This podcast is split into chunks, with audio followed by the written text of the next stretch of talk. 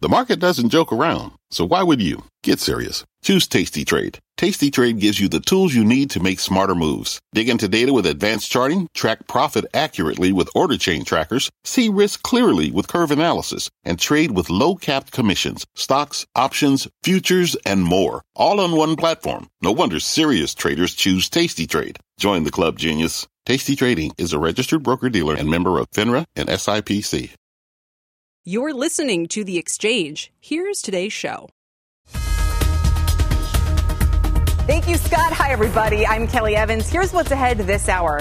The C E O of Macy's, Jeff Gennette, joins us momentarily to talk their massive quarter, the comeback of the consumer, and where they're investing. Plus, why isn't the stock reacting better, given how massive this beat was? And Fidelity wants to give teenagers access to no-fee brokerage accounts. We're going to speak with the company about this new push and if they have more to gain than lose from catering to this new population of traders. Plus, Bond may be coming to Amazon. Hedge funds are loaded down with SPACs. And please, check your ticker symbols. That's all ahead this hour. I should have seen, you almost could have been like a Domino's pizza, Dom, but they were D P Z. I could, I could have been. If it was D O M or I don't know what else it could have been. But, you know, Kelly, to check those tickers, I'm checking tickers right now because it's all I can do in a day that's very much about consolidation.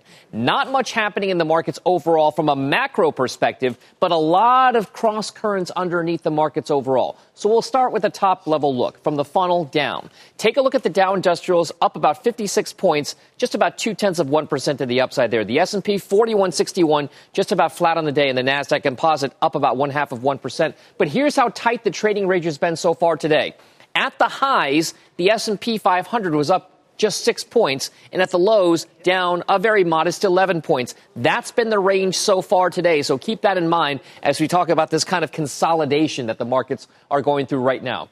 Two key parts of the market to keep an eye on that have been losing a little bit of momentum as the afternoon has kind of gotten started here. First of all, take a look at the the retail trade. Walmart, Home Depot, Macy's all come out with great numbers, by the way, beating earnings expectations, revenue expectations, comparable store sales expectations. Everything's going well. Groceries online for them at Walmart. Home Depot's doing well in big ticket items. Macy's same store sales just surged, but you can see we a little bit of that luster has come off. We were much higher in the pre-market and early trading so far today. And then one other part of the market to watch, the reopening trade. Think about airlines, think about hotels, think about cruise lines, and think about restaurants out. This part of the market is still holding on to some gains today. So, again, United Airlines, Royal Caribbean, Marriott, and Darden, indicative of that reopening trade. We're still seeing a bit of an outsized bid compared to the rel- relative part of the market here for the rest of these types of stocks, Kelly. Certainly watch those retail names and the reopening trade. I'll send things back over to you. And we're going to pick it up right there, Dom. Thank you very much. The rotation from e-commerce to reopening plays has been well underway for months now. But is it a little premature to sell those uh, uh, pandemic names entirely? If Walmart is any guide, its e-commerce business has continued to thrive, even as consumers return to physical stores. And my next guest says there's a good way to play this new bridge between physical and digital. Joining me now is Nancy Tangler. She is Laffer Tangler Investments Chief Investment Officer. Nancy, it is great to see you. Kelly, it is fabulous to see you in the studio. Yeah, it's, you know, and it's good. It is good to be here after a couple of false starts. Um, so listen, uh, let's talk about your, I think Amazon is your is one of your favorite names right now. This whole theme is one of your favorites. So explain a little bit uh, where you see the opportunity here. Well, so, you know, you've heard this ad nauseum, but the consumer is in fabulous shape. It's not just the transfer payments, um, but it's also the balance sheet. And that has been happening over the last ten, fifteen years, where debt's been paid down by the consumer. And asset prices obviously are up, housing as well. So we think the spending uh, boom continues, and we may see a, a slight shift from goods to services, but goods are not going away. And so Amazon's a stock that sort of straddles uh, e-commerce and some physical shopping. Uh, you saw today from Walmart what uh, being in both spaces can do up against really difficult comps, uh, beat the numbers, raise guidance. E-commerce uh, continues to thrive there as well. So we, we actually like both these names, but we've been adding to Amazon. It's done nothing for almost a year, uh, since late summer anyway. And so this is a stock on a valuation basis that is compelling. They've borrowed a lot of money at very low rates, and they've raised uh, expectations for free cash flow. Quick question before we move away from Amazon. What would you think as a shareholder about their possible investment in M G M, especially the price that they're rumored to be paying, which is pretty steep? Well, yes, um, it is steep, but this is a company with a ton of cash, and uh, I think they'd rather buy M G M than than pay a dividend, though as a shareholder, I'd rather they, they pay a dividend. Um, so they, they needed to make a big acquisition. It would lower the cost of content for them, and uh, it's I, I find it super intriguing, especially in light of the A T and T Discovery deal. So I think they're on the right track. This is what Jeff Bezos, I believe, freed himself up to do, be strategic and thoughtful, uh, and we know that he likes this space, and we know that streaming is going to continue to be a compelling part of most people's uh, entertainment budget. It's interesting you say you'd rather have them pay a dividend. Why is that? Because presumably they think they can ret- invest those cash flows internally at much higher rates than whatever they might be able to pay out, and it's not tax efficient, especially these days, right? Exactly right. I think that one of my big worries about the market is the potential policy mistakes we'll, we may see out of D C, and and that that is not just dividend or income taxes going up, which will raise the tax on dividends, but capital gains taxes going up to almost usurious levels, if you ask me. Right. So that being the case, why would you want Amazon to pay a dividend?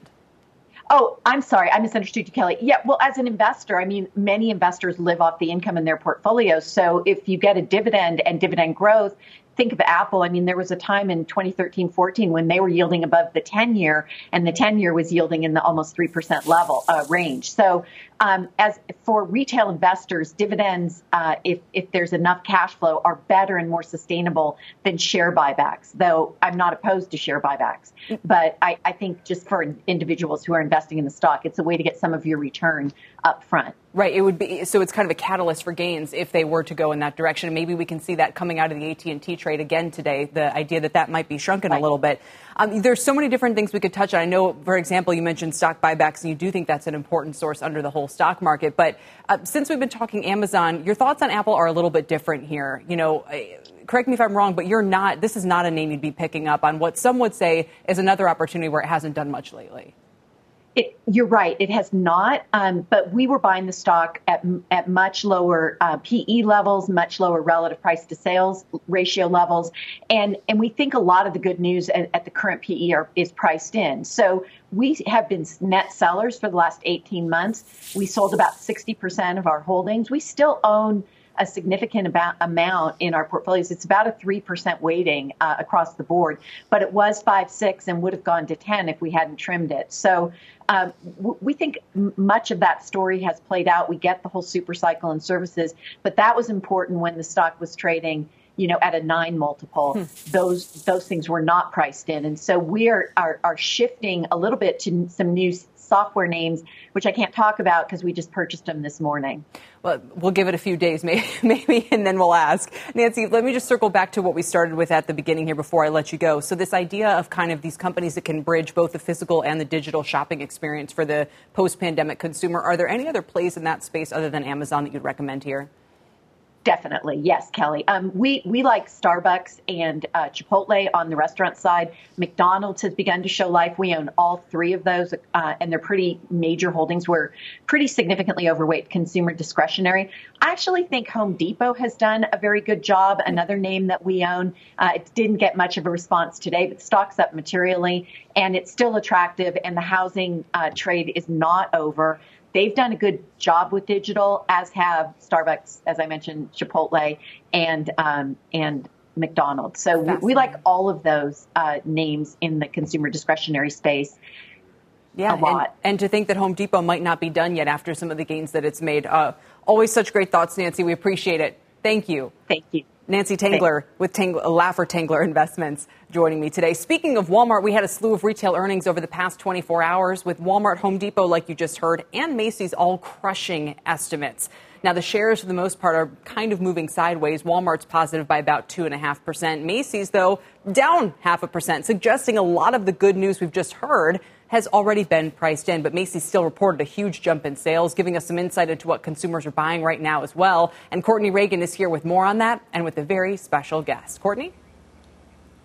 Hi, Kelly. So Macy's is still selling a lot of home goods and sleepwear like it sold during the pandemic, but there's a resurgence in categories that are kind of showcasing the reopening. One of the most improved categories, luggage. Apparel also improved eight percentage points from last quarter.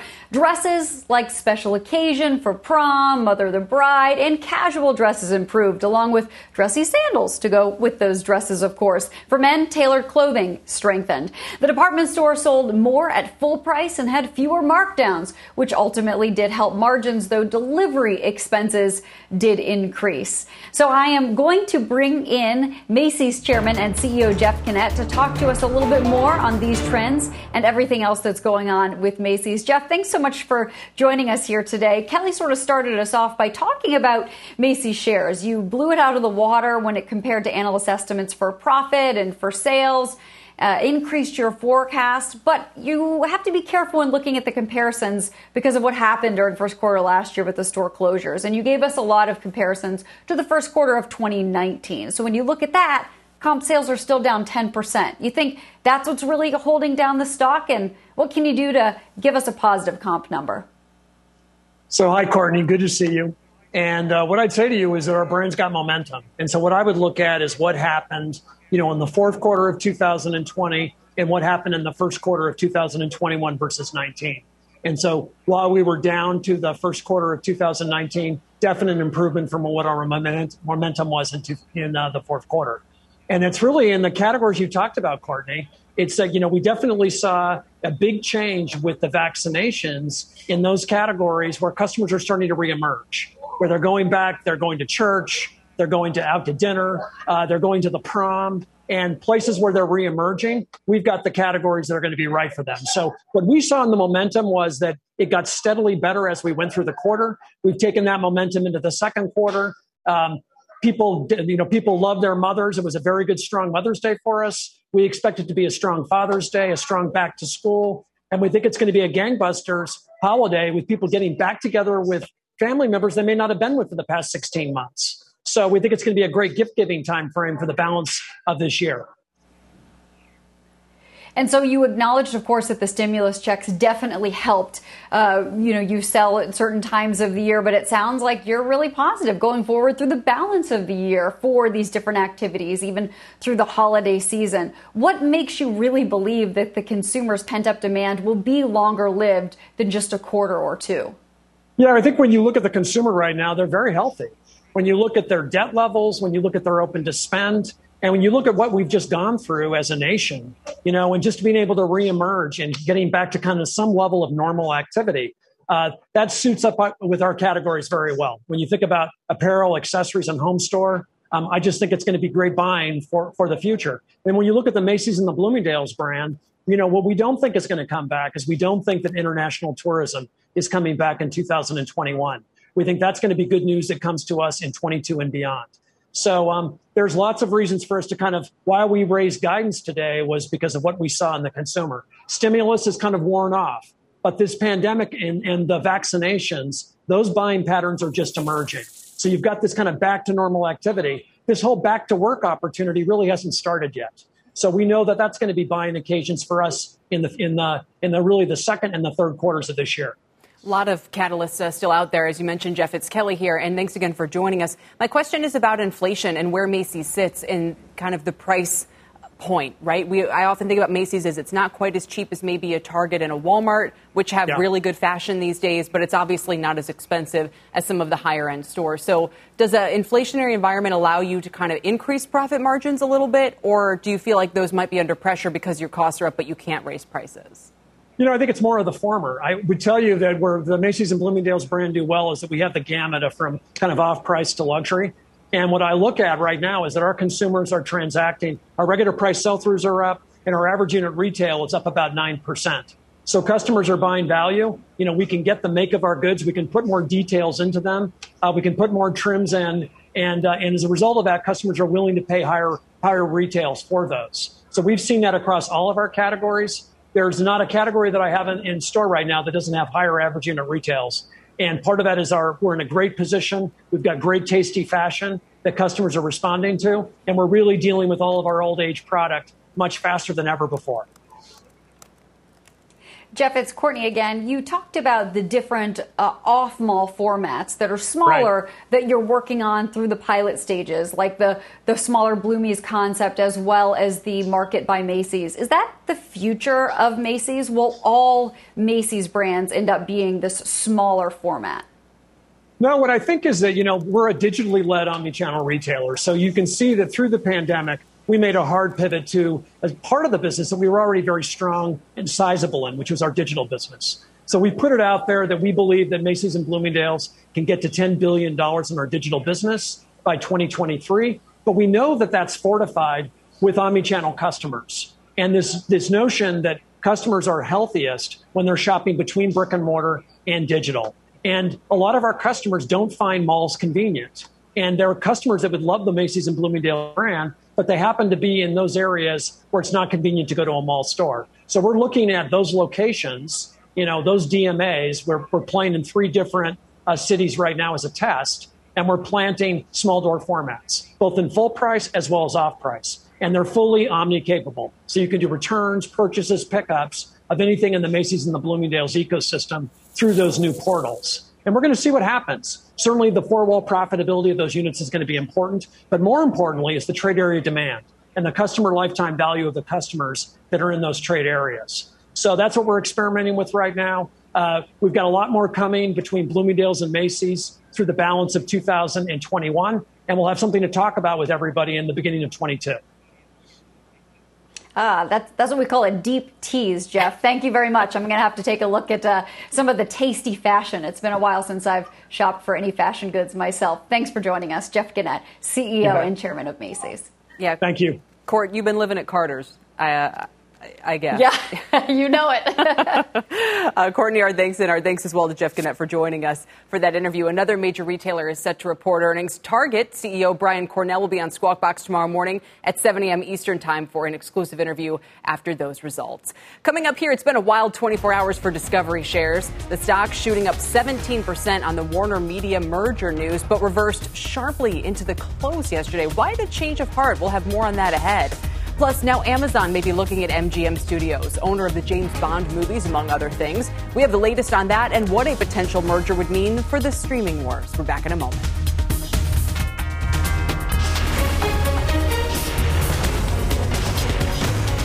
This is The Exchange on C N B C.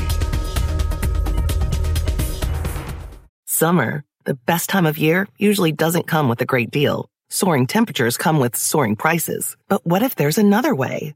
With IKEA, your summer plans can last longer than two weeks of vacation and be more affordable. Here, everyone can have lounge chair access, no reservations needed. From affordable outdoor furniture to stylish accessories, we have all the essentials you need to soak up summer in style, no matter the size of your space. Start planning a better summer with IKEA. It's your outdoor dreams inside your budget. What's on the horizon for financial markets?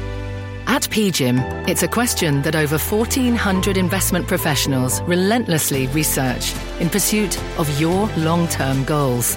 Specialized across asset classes, but united in collaboration, our teams provide global and local expertise. Our investments shape tomorrow, today. Pursue your tomorrow with P G I M, a leading global asset manager.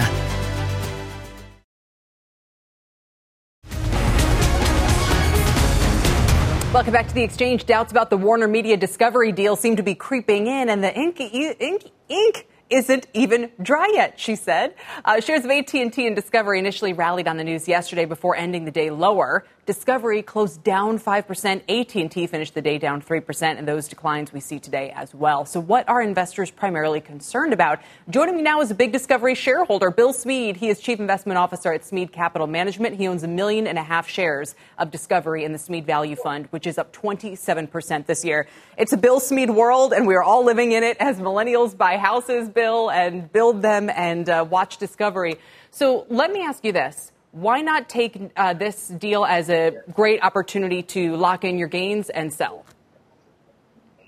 Well, uh, we we had Bill Long there to lock in our gains. Hmm. Uh, we, we sold a lot during the first quarter at average prices way, way above where we are now. And then when it got crushed, we started buying it back because what happens with these short squeeze stocks is they get kind of a scarlet letter on their on their sweater, and no one wants to touch them. But the truth of it is, the major tech players that want to be major streaming players have one big problem, and that is that content is scarce. You know, after you've watched The Office and Friends, what are you going to do?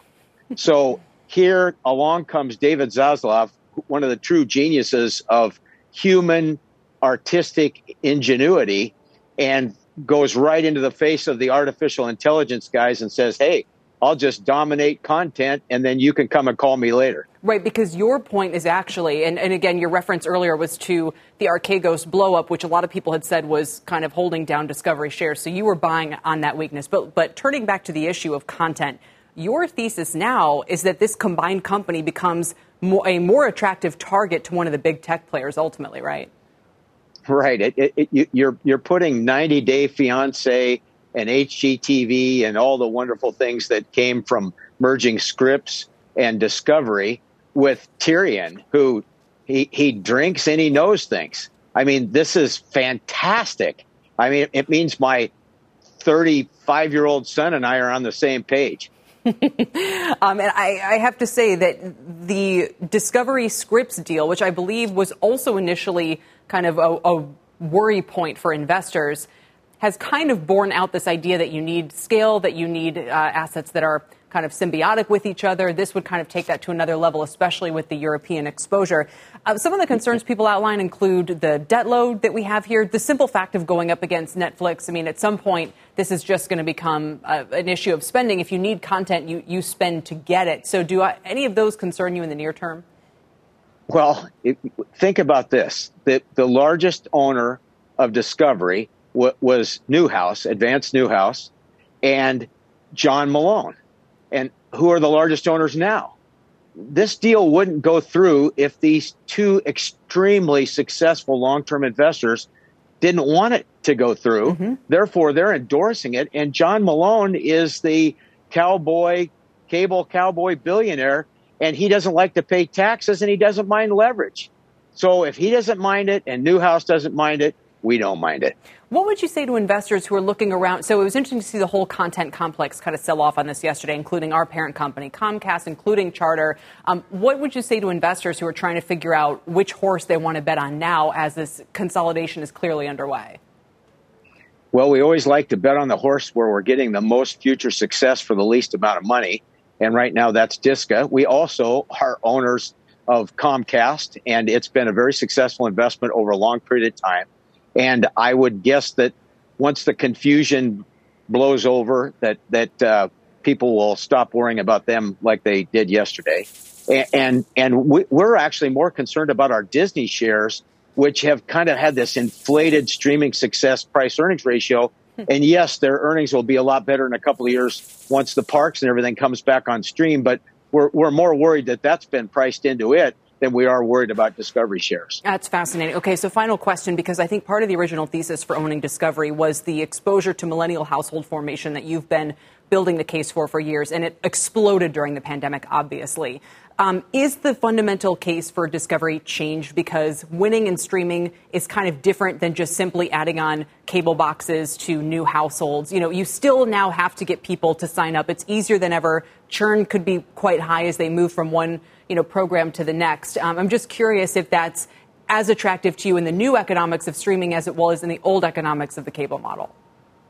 I think they're finding that they can actually make a little bit more money per customer in streaming. They have uh, Europe. And, and by the way, taking the Warner assets to Europe and, and the sports to Europe, uh, you know, many of the most successful N B A basketball players came from Europe. Mm-hmm. So th- there's just, it, it's a treasure trove of content.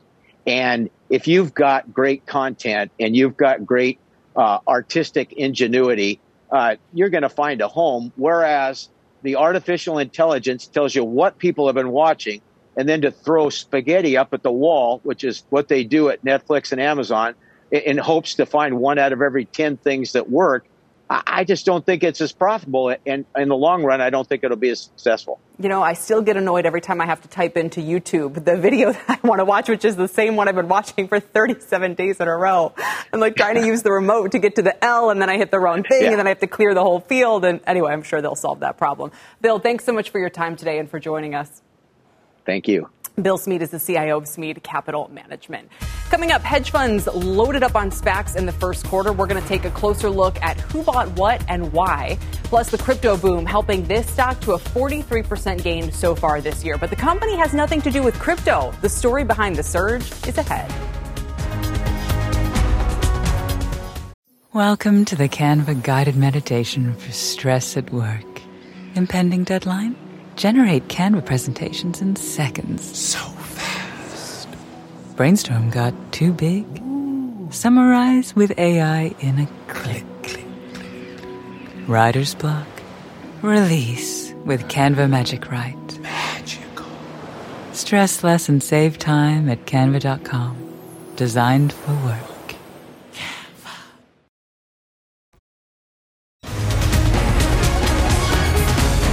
Welcome back to The Exchange. Here's a quick check on markets for you. The Dow is down forty-two points. The, Nas- or the S and P is about flat, and the Nasdaq is finally positive. Remember, it's still coming off a four-week losing streak today. It's up seventy-seven points, or half a percent. Over to Tyler Matheson now for a C N B C News update. Hi, Tyler. Hey, Kelly. Uh, and here's what's happening at this hour. House Republican leader Kevin McCarthy says he will oppose the formation of an independent bipartisan committee to study the deadly Capitol Hill insurrection on January sixth. McCarthy wants the proposed panel to also examine groups involved in Black Lives Matter protests. Three top House lawmakers are calling for a federal inquiry into AbbVie and the pricing of its anti-inflammatory drug, Humira. They want the F T C to investigate whether AbbVie illegally slowed the development of cheaper drugs by competitors. And vaccination rates are lower in rural counties than they are in urban areas. C D C researchers looked at data through mid-April and found a seven percentage point difference in the number of people who have gotten at least one shot. Experts say the gap is concerning because COVID cases and deaths are higher in rural counties. And from the southeast through Texas, about thirty million people are under flood warnings. Near Baton Rouge, Louisiana, one person is reported dead and another is missing. Get the latest storm track and updates on the damage tonight on the news with Shepard Smith and Kelly. Back to you. I'll see you in a few minutes, Tyler. Thanks. Coming up, watch out, Robinhood. Fidelity is now going after the teen trading market, offering them no-fee investing accounts. The details and the safeguards in place next. And don't forget, you can watch us live anytime on the C N B C app. The Exchange is back in a moment.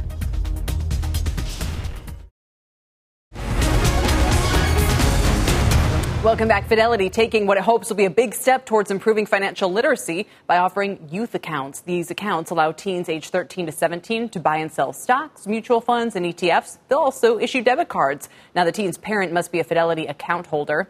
Less than half of U S states require high school graduates to have any kind of personal finance coursework. So how will Fidelity's new accounts help resolve this problem, or will it ameliorate it? Exacerbate it is the word I'm looking for. David Dintenfass is one of the brains behind the new teen accounts. He is Fidelity's chief marketing officer and head of customer acquisition and loyalty.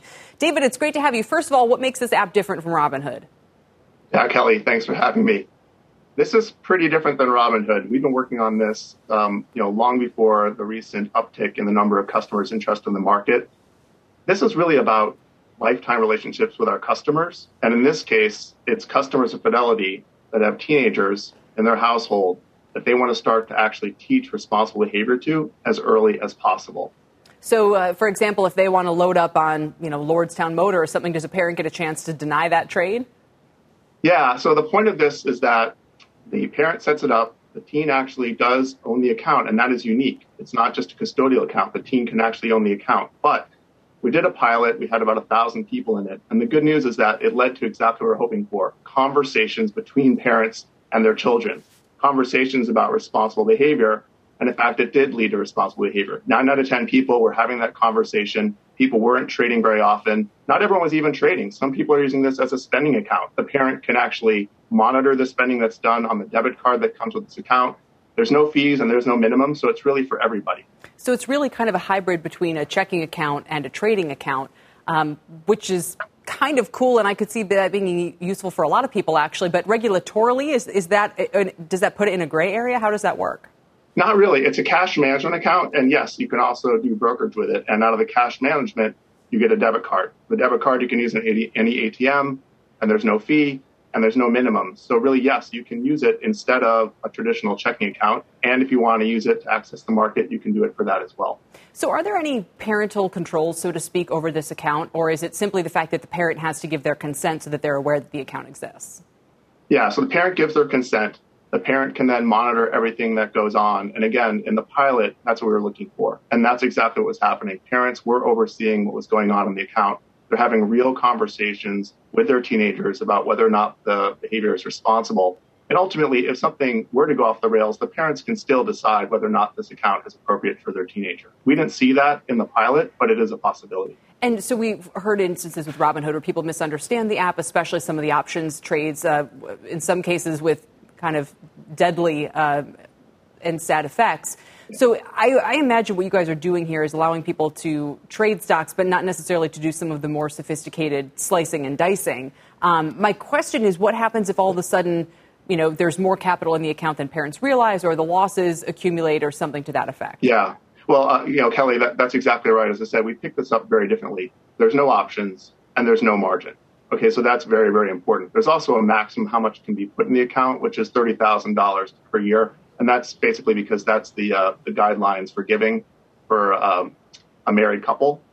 So there's a lot of, and, and by the way, a lot of the accounts are much smaller than that. Um, and in fact, about forty-four percent of the money going into the accounts is from the teenagers themselves. So typically this is more, it might be babysitting money or lawn mowing money. It's, you know, much smaller stakes. And again, there's there's guardrails in there that you're really just doing normal market orders. So last question, since you've already had this pilot program for a year or so, generally speaking, what kind of stocks and for how long uh, were people buying and holding? I mean, what, what kind of patterns and trends have you picked up on in this period of time? Yeah, I mean, exactly. That's why we wanted to pilot this. And, and as I said, not everyone's even trading at all, which is fine. And they can use this to uh, to save and to spend.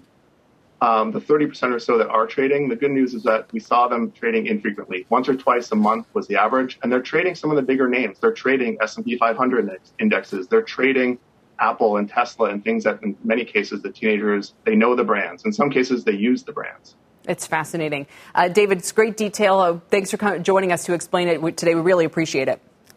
Thanks for having me, Kelly. David Dintenfass from Fidelity. Amazon's latest entertainment grab, hedge funds snapping up the SPACs, and Goldman says take a dip in pool. All that and more is coming up in today's Rapid Fire, which is right after this short break.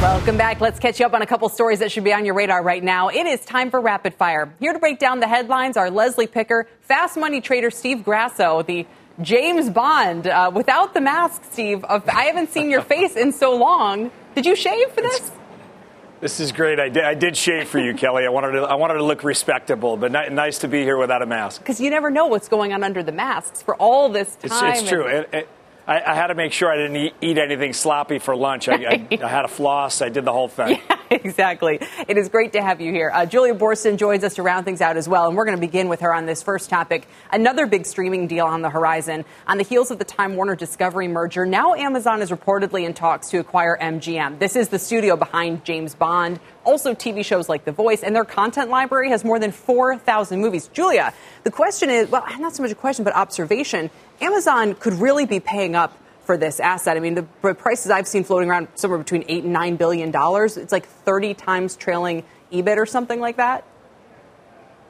Yes. Look, my sources tell me that these talks are definitely happening, but it is still unclear if this deal will definitely happen and how much Amazon would pay for these M G M assets. Now, the, the the appeal of M G M right now is that the number of independent studios left is dwindling, and, and M G M does have these big name franchises. It only actually controls fifty percent of the James Bond franchise, but it does have this library with four thousand films, and there is a land grab happening right now with all of the different streamers wanting to secure as much content as possible for their services as these mergers happen and alliances are being made, such as what we saw recently between Sony and Netflix. This is a banker's paradise, Leslie, all of these deals that are underway in this sector. Yes. Yes, yes, it is. And and what's interesting, I think, about this now is that you look back to Amazon's history, build versus buy. Historically, they've built up their movie studio from scratch and their T V studio from scratch. Uh, and I just wanted to uh, pull a quote from Digital Center, which says, uh, how do you become a millionaire in Hollywood?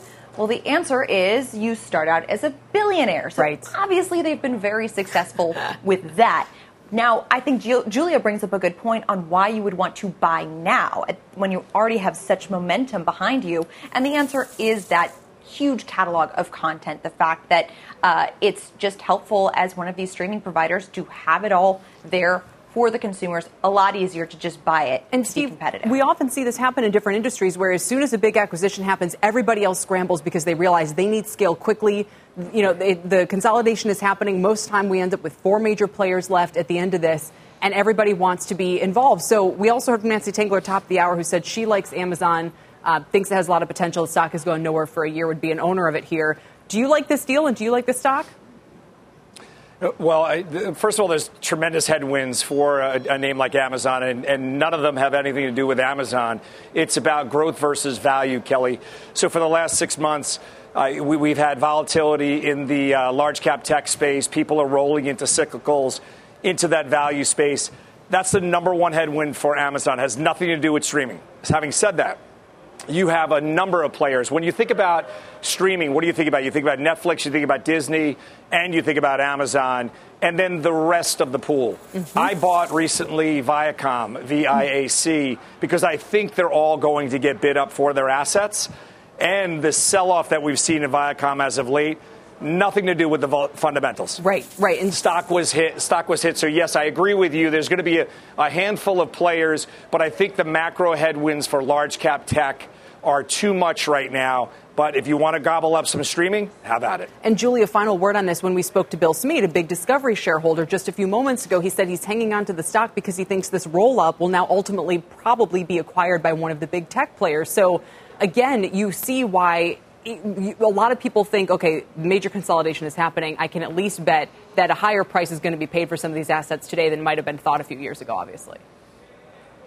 Yes, I mean, look, it will be many years before the roll-up of the, the, the Warner Media Discovery combination could be bought by anyone else. There is still a regulatory process that needs to happen over the next year. But what I would say, back to Leslie's point about this idea of build versus buy, when it comes to getting a library, four thousand films, seventeen thousand hours of television. You can't just build that overnight. That's exactly the kind of thing you have to buy. And I think that's exactly why Amazon is in a position where it would want to buy something like this, because some things just aren't buildable yeah. in the entertainment I mean, industry. How old is M G M? one hundred years old, right? I mean, it's, at some point we're talking about decades and decades and decades worth of I P. And you can see why, okay, they're going to pay a little bit more for, you know, trailing earnings than they... Yeah, that just has to seem like who cares in the grand scheme of things. All right, they're telling me to move on. All right, let's talk about some uh, some of what's been going on in the investments world between hedge funds and SPACs. Um, SPACs, as we know, had a really difficult start to the year. They've been in the red, underperforming uh, for the most part, even after being red hot in twenty twenty. An analysis from Reuters has found the median performance of SPACs announced this year has trailed the S and P by fifteen percentage points. And Leslie, our C N B C SPAC post-deal index is trailing the S and P by thirty percent year to date. So what's going on with the hedge fund buying activity here? Is this bu- is this intentionally buying on the dips? Yeah, so what's really interesting about the timing of these thirteen F filings is that they are as of March thirty-first. What also happened on March thirty-first is you saw two statements from the S E C throwing a bit of cold water on the whole SPAC phenomenon, and that was the beginning of the end of the frenzy, shall we say. That's when you started to see that pretty dramatic underperformance following those two statements. So it's really interesting to see all of these big names get into these SPACs, at least as of the end of the first quarter. Now, it's unclear whether they are still invested in these names, but I would note uh, that there were a couple themes that we picked up from the types of SPACs that they were invested in. I would say that the big investors were really drawn to other big investors leading SPACs. This goes to uh, Thoma Bravo, which is a SPAC spun off of a, a large private equity firm, Dragoneer, another big investor, Cone Robbins, two investors slash, you know, obviously Gary Cohn is a, a banker. So you didn't see them really dabbling in a lot of the, the celebrity-driven SPACs or SPACs with lesser-known entities. It was these right. kind of what they perceive to be high-quality investor-led SPACs. And on that point, Steve, you, your, your own kind of way of looking at SPACs and finding the high-quality ones is by companies with what you think are good management teams. So you're also in some ways picking through the rubble here, right? Sure. So I bought two of the names uh, that Bill Foley, excellent money manager, excellent history, steeped in Wall Street, PaySafe, P S F E, and we saw Appaloosa uh, added to that one with a handful of other funds increasing their stake in that one. That one is definitely baby out with the ba- bathwater. W P F hasn't de-SPAC'd yet, another Bill Foley SPAC. That one they are giving away. The company is a light. It's a, it's a cloud human resource company. Kelly, this is the main thing. You nailed it kicking off the segment. Buy the management team. Top of that, buy companies that are actual companies. I own another one, S T E M. It's an artificial intelligence battery storage play that's in the sweet spot of everything that we talk about right now in green energy. So those three names are real companies yeah. with a real future ahead of them. I was only reading what you said, but I think buying good management teams is something that even Berkshire would say that's all that they do. When you talk to Buffett and Munger, they say over and over throughout the years, it's been much more important for us to buy good management teams than to overly focus on the price. So maybe the SPAC world is playing that out again uh, here in twenty twenty-one. Uh, let's talk about Goldman saying the bull market isn't over yet for pools. It just initiated coverage of Pool Corp as a buy, anticipating growth in revenues, margins, and returns. Gives it a five hundred thirty-five dollars price target. It's currently at four hundred twenty-nine dollars. It's about twenty-two percent upside. And they're bullish on the sector overall. They're talking about twelve percent growth with one hundred eight thousand pool installations across the U S this year. It's interesting to me because I you'd think a lot of this is already priced in, but Julia, they're also talking about the shifting population to the hotter South and West as being part of their kind of secular growth story here. I was surprised as well. I would have thought that people would have been investing in building pools during the pandemic that year, this past year that they were stuck at home. And now they'd be thinking about getting out of their house, not being hunkered down at home, and instead going out and spending that same money on trips. But I do think it speaks to people leaving cities, r- moving out to the suburbs, having, you know, bought new houses in the past year and now thinking about this is going to be where they live rather than in a high rise. Yeah. And Steve, I have friends who live in, you know, Charleston, South Carolina, and they say you literally cannot survive the summer if you right. don't have a pool. You can't. You can't. Right. And, and the other footnote to that is even though they should have done this, to Julia's point and to your point, even though they should have done this during the pandemic, you couldn't get anyone out to your house to do anything. So they signed a lot of contracts, I'm sure. So a lot of this is a tailwind from the pandemic. But when you think about all the ancillary stuff, the, the pool furniture, all the other things. And then let's not forget, there's a chlorine s- a shortage yes. right now, Kelly. Do you so, have a pool? So I do I do have a pool, and, and I have a saltwater pool, but you're still oh. using chlorine uh, to some extent. It's just the way it's processed. Think about all those diversified chemical names that are caught up in the sweet spot of the cyclical economy and the value play. I own O L N, Olin, mm-hmm. and uh, one of the three segments is in the chlorine segment. So think about those domino effects and what else you could play off of the pool it. surge, if you will. Exactly. If Goldman says it's going to keep going, I love it. I love it. All right. Finally, an unexpected beneficiary of the crypto craze is furniture chain Ethan Allen. Its shares have surged more than forty percent this year because of an old school problem. Investors are confusing its ticker symbol, E T H, with the symbol for Ether. Uh, StockTwits told the Wall Street Journal that its Ethan Allen forum is actually filled with messages about Ether, and it's seen activity, Leslie, surge by three hundred percent this month. uh, people are going to be very disappointed when they realize that they are actually buying the most hard asset of assets, which is furniture. Um, no, but this is becoming a recurring problem. Remember when Elon Musk tweeted buy Signal, and that sent Signal Advance a stock up mm. like five hundred percent in one day? I mean, why are there not more safeguards, or are they for people? Are there safeguards for people who are just mistakenly buying these ticker symbols? It seems like it's happening in a re- A, a much more frequent occurrence over the last year. Part of it has to do with just this tremendous interest from retail investors. Right, right. Uh, but how are people not realizing this and really affecting the stock Steve, price? I can't believe I'm about to say this, but are ticker symbols, do we even need them anymore? I love them. I absolutely love them. Right. Do we? Are they as essential to, to modern finance as they were uh, when they first were created?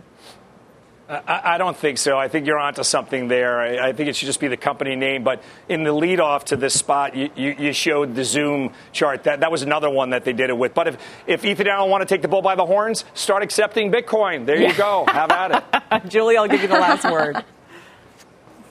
Look, I think it's also worth noting that Ethan Allen did grow its revenue in the first quarter. So, yes, there may have been some confusion, but this is a company that sold more furniture in part because, as we discussed with the pools, people were stuck at home. It turns out it's just a great marketing strategy. You want more people to know about your story. All you have to do is ride the coattails of some hot trend, spectacular or something.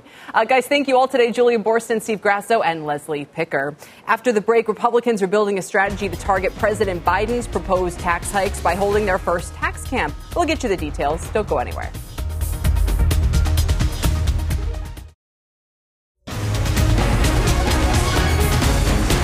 Welcome back. House G O P lawmakers are holding their first tax camp today. The goal is building a strategy to fight President Biden's proposed tax hike.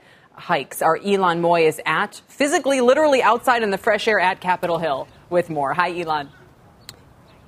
Well, hi, Callie. Tax camp will get started here on Capitol Hill in just about an hour. It's a closed-door session geared at new members who might not have been around for the big tax fight back in twenty seventeen. But Congressman Kevin Brady, the top Republican on the House Tax Writing Committee, told us that he wants these lawmakers prepared to defend tax reform. There's more growth to be had, and these members are going to shape that. Now, Republicans have been polling key swing districts like the Atlanta suburbs, and they found that twenty-three percent of voters in the Georgia seven who had heard President Biden's infrastructure plan actually associated it with roads and bridges, but an almost equal number also linked it to excessive spending. So Republican senators will be meeting today on Capitol Hill with top White House officials. Transportation Secretary Pete Buttigieg, as well as Commerce Secretary Gina Raimondo, will be handling those talks. The G O P has held firm against new taxes to pay for this plan, but Kelly, perhaps there could be an opening around the tax gap, just getting people to pay what they already owe. Back over to you. I just like the idea of calling calling any brainstorming session camp. It just makes it sound that much more fun. Elon, thanks, or Elon Moy. That does it for The Exchange today. You've been listening to The Exchange. Make sure you're subscribed to get each episode every day, same time, same place. This podcast is supported by FedEx. Dear small and medium businesses, no one wants happy customers more than you do. So you need a business partner just like you. Like FedEx, who understands your passion for serving your customers because they have the same commitment towards you. That's why FedEx offers you picture proof of delivery, packageless and paperless returns, as well as weekend home delivery to ninety-eight percent of the U S on Saturday and fifty percent on Sunday. See the FedEx service guide for delivery information. What's more, FedEx Ground is faster to more locations than U P S Ground. Trust FedEx for timely deliveries. See what FedEx can do for your business. Absolutely, positively FedEx.